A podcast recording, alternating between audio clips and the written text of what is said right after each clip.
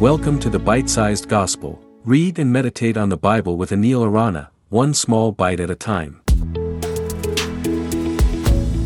Hello and welcome to the Bite Sized Gospel with Anil Arana. Today we will reflect on Matthew 10 1 to 4. Listen.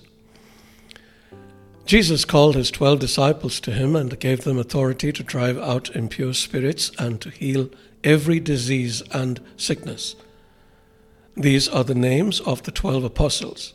First, Simon, who is called Peter, and his brother Andrew, James, son of Zebedee, and his brother John, Philip and Bartholomew, Thomas and Matthew the tax collector, James, son of Alphaeus, and Thaddeus, Simon the Zealot, and Judas Iscariot, who betrayed him.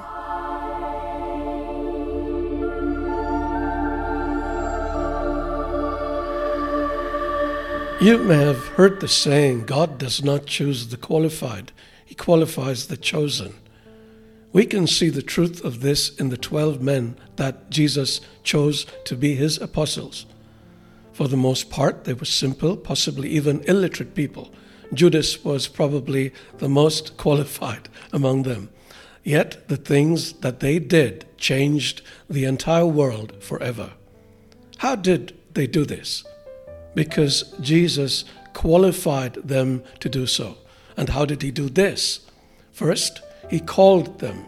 The apostles weren't job seekers. They didn't hunt down Jesus for the post of apostle. Jesus called them. Next, he taught them. They had their apprenticeship under him. And what an apprenticeship it would have been. He was so radical in his thinking, it would have taken them weeks to process the stuff he spoke about, but they eventually got it. The main reason they got it was because he demonstrated everything he taught. He didn't just teach them theory, he also gave them practical lessons so that the lessons became deeply ingrained in their minds when the Lord of the universe kneels before you and washes your feet, it is not a lesson you will forget. Third, he sent them out, giving them the authority to heal the sick and cast out demons. I can't even begin to imagine how they felt nervous, excited, apprehensive, afraid, possibly all of it. Then he gave them instructions to follow as he sent them out. He told them to stick to the Jews and leave the Gentiles alone.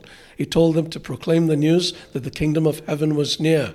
He gave them additional instructions, but we will look at these later.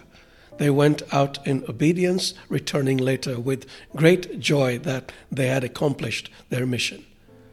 In the passage that preceded this, Jesus told his apostles to pray to the Lord of the harvest to send laborers into the field. Who are the laborers? Isn't it us? But you might say, How do I know? Have you heard Jesus saying, Many are called, but few are chosen? How are people chosen?